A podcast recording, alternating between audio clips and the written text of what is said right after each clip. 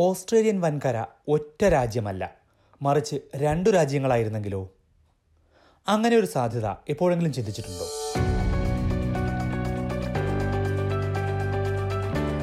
ഒരിക്കലല്ല പല തവണ അത്തരമൊരു സാധ്യതയ്ക്ക് വഴി തുറന്നിട്ടുണ്ട്. ഓസ്ട്രേലിയയിലെ ഏറ്റവും വലിയ സംസ്ഥാനമായ വെസ്റ്റേൺ ഓസ്ട്രേലിയ ഒരു റഫറണ്ടത്തിലൂടെ വേർപെട്ടു പോകുന്നതിന്റെ തൊട്ടരികിൽ വരെ എത്തുകയും ചെയ്തു. എന്നിട്ടും ഓസ്ട്രേലിയ എങ്ങനെയാണ് ഒറ്റ രാജ്യമായി തുടരുന്നതെന്നും അക്കാര്യമാണ് എസ് ബി എസ് മലയാളം ഇന്നിവിടെ പരിശോധിക്കുന്നത് ഈ പോഡ്കാസ്റ്റുമായി. നിങ്ങൾക്കൊപ്പം ഞാൻ ദി ജു ശിവദാസ്. വാക്സിറ്റ് എന്ന് കേട്ടിട്ടുണ്ടോ? നമ്മൾ അടുത്ത കാലത്ത് ഒരുപാട് കേട്ടൊരു വാക്കാണ് ബ്രെക്സിറ്റ്.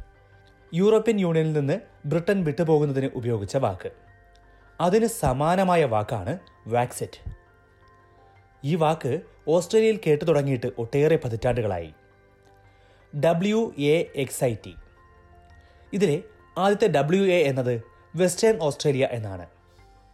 വെസ്റ്റേൺ ഓസ്ട്രേലിയ ഓസ്ട്രേലിയ എന്ന രാജ്യത്ത് നിന്ന് വിട്ടുപോയി സ്വതന്ത്ര രാജ്യമാകണം എന്ന വാദമാണ് വാക്സിറ്റ് അങ്ങനെ മാറിയുണ്ടാകുന്ന രാജ്യത്തിന് ഒരു പേരും ഇതിന്റെ പ്രയോജകരുടെ പക്കലുണ്ട്. വെസ്ട്രാലിയ. ലോകത്തിന്റെ പല ഭാഗത്തും കണ്ടിട്ടുള്ള വൻ യുദ്ധങ്ങളിലേക്കും രക്തച്ചൊരിച്ചിലേക്കും അന്തമില്ലാത്ത അതിർത്തി തർക്കങ്ങളിലേക്കും ഒക്കെ നയിച്ചിട്ടുള്ള രാജ്യവിഭജനത്തിന്റെ വക്കിൽ ഓസ്ട്രേലിയയും ഒരിക്കലെത്തിയിരുന്നു. എന്നാൽ ഒരിക്കൽ മാത്രമല്ല ഈ വാദം ഓസ്ട്രേലിയയിൽ ഉയർന്നത്. ആയിരത്തി തൊള്ളായിരത്തി ഒന്നിൽ ഓസ്ട്രേലിയ ഒരു ഫെഡറേഷനായി അഥവാ ഒറ്റ രാജ്യമായി മാറുന്നതിന് മുൻപ് തന്നെ തുടങ്ങിയതാണ് ഈ വിഭജനവാദം. വൻകരയുടെ പശ്ചിമഭാഗം ഓസ്ട്രേലിയ എന്ന ഫെഡറേഷന്റെ ഭാഗമാകണമോ എന്നതായിരുന്നു ആദ്യത്തെ തർക്കം. ആയിരത്തി എണ്ണൂറ്റി തൊണ്ണൂറുകളിലാണ് ബ്രിട്ടീഷ് കോളനികളെ യോജിപ്പിച്ച് പുതിയൊരു രാജ്യം രൂപീകരിക്കുന്ന ചർച്ചകൾ സജീവമായത്. അന്ന് വെസ്റ്റേൺ ഓസ്ട്രേലിയയ്ക്കും ക്വീൻസ്ലാൻഡിനും അതിൽ ആശങ്കകളുണ്ടായിരുന്നു.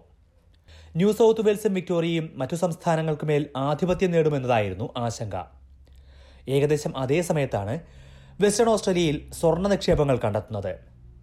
കോളനിയുടെ സാമ്പത്തിക രംഗം അതോടെ അതിവേഗം അഭിവൃദ്ധിപ്പെട്ടു തുടങ്ങി. ഓസ്ട്രേലിയയുടെ ഭാഗമായി മാറേണ്ടതില്ല എന്ന വാദം കൂടുതൽ ശക്തി പ്രാപിക്കുകയും ചെയ്തു. അധികാരങ്ങൾ നഷ്ടമാകും എന്നതും സിഡ്നിയിൽ നിന്നും മെൽബണിൽ നിന്നുമുള്ള അകലം കാരണം പ്രാധാന്യം ലഭിക്കില്ല എന്നതുമായിരുന്നു കോളനിയുടെ പ്രധാന ആശങ്കകൾ. ആ ആശങ്കയുടെയും എതിർപ്പിന്റെയും സാക്ഷ്യമായി ഇപ്പോഴുമുള്ളതാണ് ഓസ്ട്രേലിയൻ ഭരണഘടനയുടെ ആമുഖം. ഭരണഘടനയുടെ പ്രിയാമ്പിളിൽ വെസ്റ്റേൺ ഓസ്ട്രേലിയ എന്ന വാക്കില്ല. New South Wales Victoria South Australia Queensland Tasmania എന്നിവിടങ്ങളിലെ ജനങ്ങൾ ഒരുമിച്ച് ചേർന്ന് ഒരു ഫെഡറൽ കോമൺവെൽത്ത് രൂപീകരിക്കുന്നു എന്നാണ് ആമുഖം പറയുന്നത്. എന്നാൽ കോമൺവെൽത്ത് പ്രഖ്യാപനം എന്ന ഭാഗത്ത് വെസ്റ്റേൺ ഓസ്ട്രേലിയയും ഉൾപ്പെടുത്തിയിട്ടുണ്ട്. ആ കോളനിയിലെ ജനങ്ങൾക്ക് ഫെഡറേഷന്റെ ഭാഗമാകാൻ സമ്മതമാണെന്ന് ബ്രിട്ടീഷ് രാജ്ഞിക്ക് ബോധ്യപ്പെട്ടാൽ അതിനെ ഒരു സംസ്ഥാനമാക്കാം എന്നാണ് പറയുന്നത്. അതിൽ ഏറ്റവും രസകരമായ മറ്റൊരു കാര്യം കൂടിയുണ്ട്. ഓസ്ട്രേലിയൻ ഭരണഘടനയിൽ സംസ്ഥാനങ്ങളുടെ പേര് പറയുമ്പോൾ ന്യൂ സൗത്ത് വെയിൽസിന് ശേഷം രണ്ടാമതായി ഉൾപ്പെടുത്തിയിരിക്കുന്നത് മറ്റൊരു രാജ്യത്തിന്റെ പേരാണ്. ന്യൂസിലാൻഡ് എന്ന്. ന്യൂസിലാൻഡിനെ എപ്പോൾ വേണമെങ്കിലും ഓസ്ട്രേലിയയുടെ ഭാഗമാകാനുള്ള വകുപ്പ് ഭരണഘടനയിൽ തന്നെ എഴുതി വച്ചിട്ടുണ്ട് എന്നർത്ഥം. പറഞ്ഞു വന്നത് വെസ്റ്റേൺ ഓസ്ട്രേലിയയുടെ കാര്യമാണല്ലോ. ഇത്രയും എതിർപ്പിനിടയിലും എങ്ങനെയാണ് വെസ്റ്റേൺ ഓസ്ട്രേലിയ രാജ്യത്തിന്റെ ഭാഗമായത്? ഈ ഭരണഘടന ബ്രിട്ടീഷ് പാർലമെന്റിൽ പാസായി ഏതാനും ആഴ്ചകൾ കഴിഞ്ഞപ്പോൾ വെസ്റ്റേൺ ഓസ്ട്രേലിയയിൽ ഒരു ജനഹിത പരിശോധന നടന്നു. ഫെഡറേഷന്റെ ഭാഗമാകണമോ എന്നായിരുന്നു ചോദ്യം. അറുപത്തി ഒൻപത് ശതമാനം പേരും അതെ എന്നാണ് മറുപടി നൽകിയത്. പക്ഷേ വെസ്റ്റേൺ ഓസ്ട്രേലിയക്കാരുടെ വോട്ടായിരുന്നില്ല അതിൽ നല്ലൊരു ഭാഗവും എന്ന് മാത്രം. മറ്റു കോളനികളിൽ നിന്ന് സ്വർണഖനികളിൽ ജോലി ചെയ്യാൻ വന്നവരാണ് കൂടുതലായും യെസ് വോട്ട് ചെയ്തത്. വെസ്റ്റേൺ ഓസ്ട്രേലിയക്കാർ കൂടുതലായി ജീവിച്ചിരുന്ന പെർത്തിൽ നോ വോട്ടിനായിരുന്നു മുൻതൂക്കം.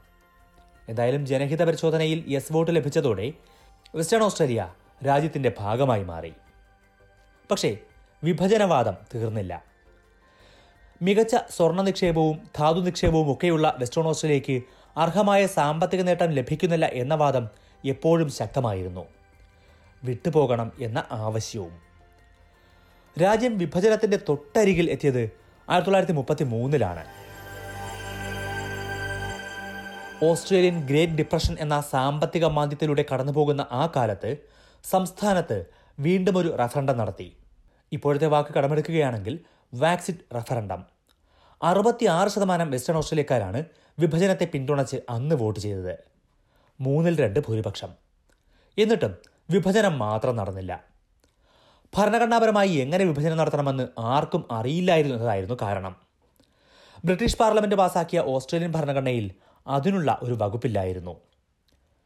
റഫറണ്ടത്തിന് പിന്നാലെ ബ്രിട്ടീഷ് പാർലമെന്റിന് വെസ്റ്റേൺ ഓസ്ട്രേലിയക്കാർ ഒരു പെറ്റീഷൻ നൽകി. ബ്രിട്ടന് കീഴിൽ സ്വയംഭരണാധികാരമുള്ള പ്രദേശമായി തുടരാൻ അനുവദിക്കണമെന്നായിരുന്നു ആ പെറ്റീഷൻ.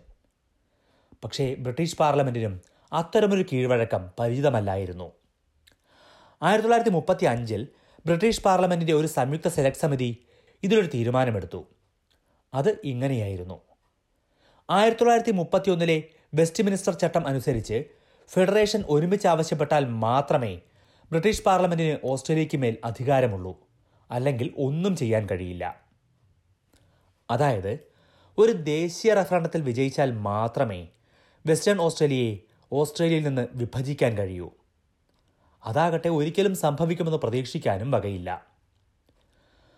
പക്ഷേ അതൊന്നും വാക്സിറ്റ് വാദികളെ നിരാശരാക്കി എന്ന് കരുതണ്ട. ഇപ്പോഴും സംസ്ഥാനത്തൊരു വാക്സിറ്റ് പാർട്ടിയുണ്ട്. റിപ്പബ്ലിക് ഓഫ് വെസ്റ്റേൺ ഓസ്ട്രേലിയയ്ക്കും വെസ്ട്രാലിയയ്ക്കും വേണ്ടിയുള്ള വാദവും പലപ്പോഴും ഉയർന്നു കേൾക്കാറുമുണ്ട്. അതിനപ്പുറത്തേക്ക് പോകാറില്ലെന്ന് മാത്രം.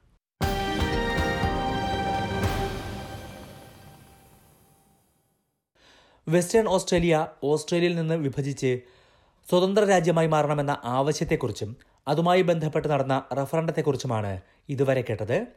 എസ് ബി എസ് മലയാളത്തിൽ ഈ പോഡ്കാസ്റ്റ് നിങ്ങൾക്കായി അവതരിപ്പിച്ചത് ദിജു ശിവദാസ്. ഓസ്ട്രേലിയയെക്കുറിച്ച് നിങ്ങൾ അറിഞ്ഞിരിക്കേണ്ട എല്ലാ വാർത്തകൾക്കും വിശേഷങ്ങൾക്കും എസ് ബി എസ് മലയാളത്തെ പിന്തുടരുക. S B S Malayalam website സന്ദർശിക്കുകയോ Facebook പേജിൽ പിന്തുടരുകയോ ചെയ്യാം. അല്ലെങ്കിൽ എസ് ബി എസ് മലയാളം പോഡ്കാസ്റ്റുകൾ മുടങ്ങാതെ കേൾക്കുക. ഇതുപോലുള്ള കൂടുതൽ പരിപാടികൾ കേൾക്കണമെന്നുണ്ടോ? ആപ്പിൾ പോഡ്കാസ്റ്റിലും ഗൂഗിൾ പോഡ്കാസ്റ്റിലും സ്പോട്ടിഫൈയിലും കേൾക്കാം. അല്ലെങ്കിൽ നിങ്ങൾ പോഡ്കാസ്റ്റ് കേൾക്കുന്ന മറ്റെവിടെയും.